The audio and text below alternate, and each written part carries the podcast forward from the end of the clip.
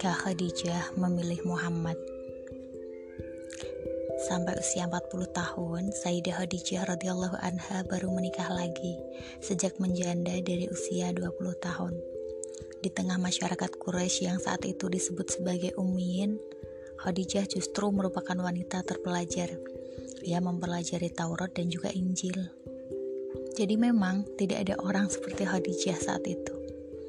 Ia mempelajari Taurat, Injil sampai matang usianya, sekitar 27 atau 28 tahun. Hatinya tertarik dengan sifat-sifat Nabi akhir zaman yang disebut-sebut dalam kitab tersebut. Khadijah bisa terdidik semacam itu sebab punya guru yakni Warokoh bin Naufal yang memang menunggu-nunggu munculnya Nabi akhir zaman.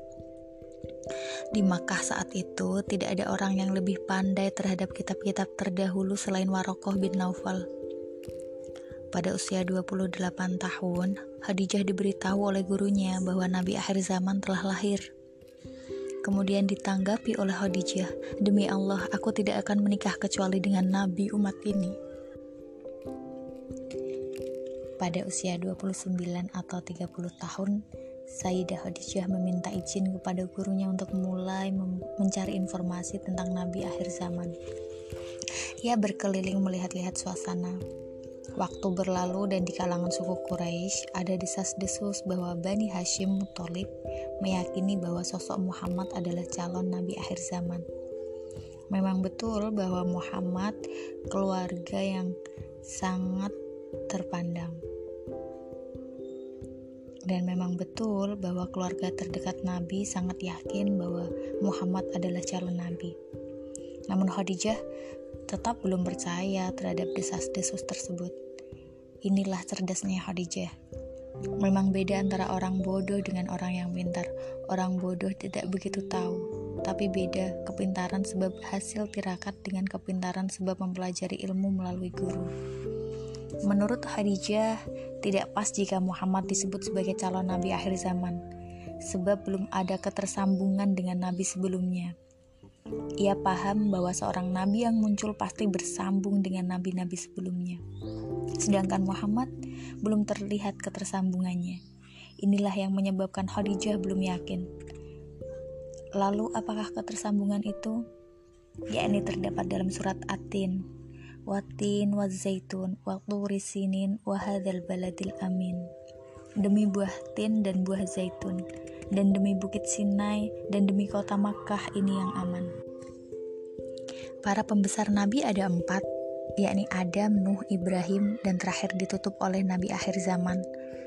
Perlambang bagi nabi Adam adalah atin sebab beliau turun dari surga ke bumi lantaran sebab buah tin Ketika zaman Nabi Nuh masih ada buah tin itu, namun setelah banjir besar tergantikan oleh pohon zaitun. Kemudian datanglah masa Nabi Ibrahim pada zaman pohon zaitun. Pada zaman Nabi Ibrahim ini disebut sebagai zaman Tursaina atau Tursina atau Gunung Sinai. Maka para nabi yang muncul setelah masa Ibrahim hingga kemunculan Nabi Isa pasti pernah melintasi Tursina. Lalu jika ada kabar tentang calon nabi akhir zaman, ia tentu juga pernah melintasi Tursina. Sedangkan Khadijah tahu bahwa Muhammad belum pernah melintasinya. Oleh sebab itu Khadijah menunggu saat yang tepat kejadian itu sehingga bisa yakin bahwa Muhammad adalah betul-betul nabi akhir zaman. Itulah cerdasnya Khadijah. Itulah bedanya orang pintar dan orang bodoh kepintaran yang berdasar pada petunjuk guru dan kesabaran belajar melampaui waktu.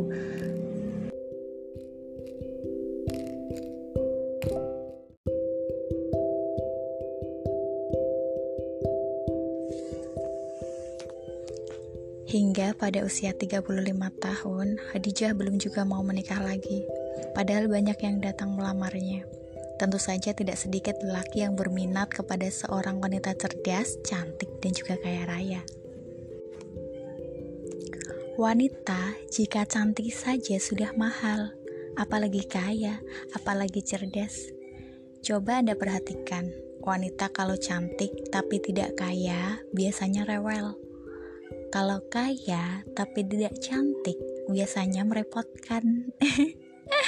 Setelah Khadijah sudah berusia 40 tahun, Muhammad yang berusia 25 tahun mengajukan permintaan untuk berangkat ke Syam.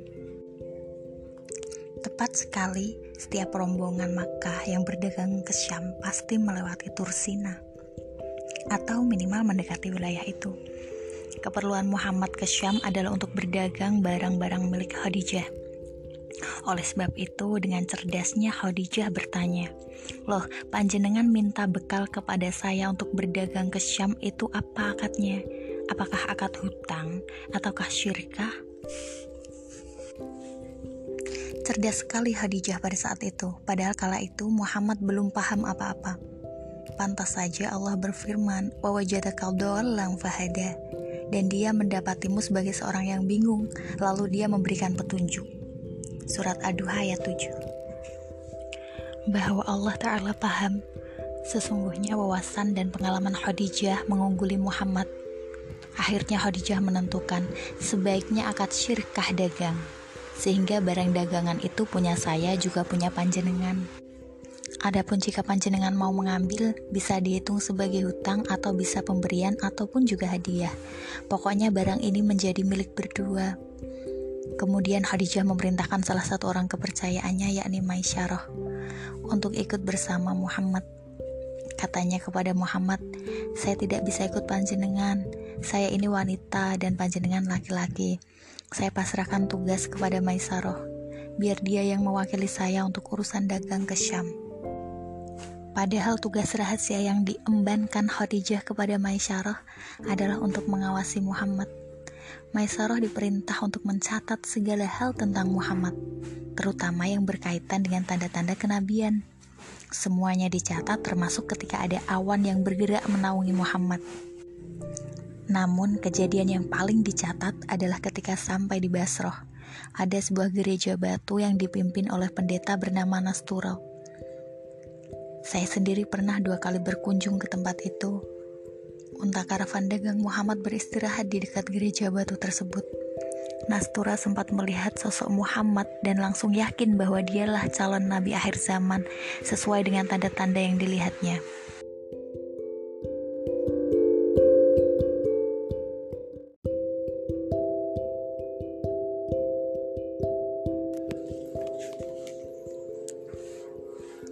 Setelah mendapat laporan dari Maisaroh, Khadijah tidak heran sebab ia tahu bahwa Muhammad sudah melewati wilayah Tursina. Maka ia langsung melamar sekembalinya Muhammad dari perjalanan dagang. Iya, Khadijah lah yang melamar Muhammad. Padahal kebiasaan masyarakat Arab, pihak yang melamar adalah pria. Namun tidak demikian dengan Khadijah. Ia melamar Muhammad untuk menjadi suaminya. Oleh sebab itu, Sayyidah Khadijah kemudian menjadi tokoh sentral keimanan umat Islam. Disebutkan di dalam Al-Quran, Walladhi awhayna ilaika minal kitab wa huwal haqqu lima baina yadayh. Dan apa yang telah kami wahyukan kepadamu yaitu kitab Al-Quran, itulah yang benar dengan membenarkan kitab-kitab sebelumnya. Fatir ayat 31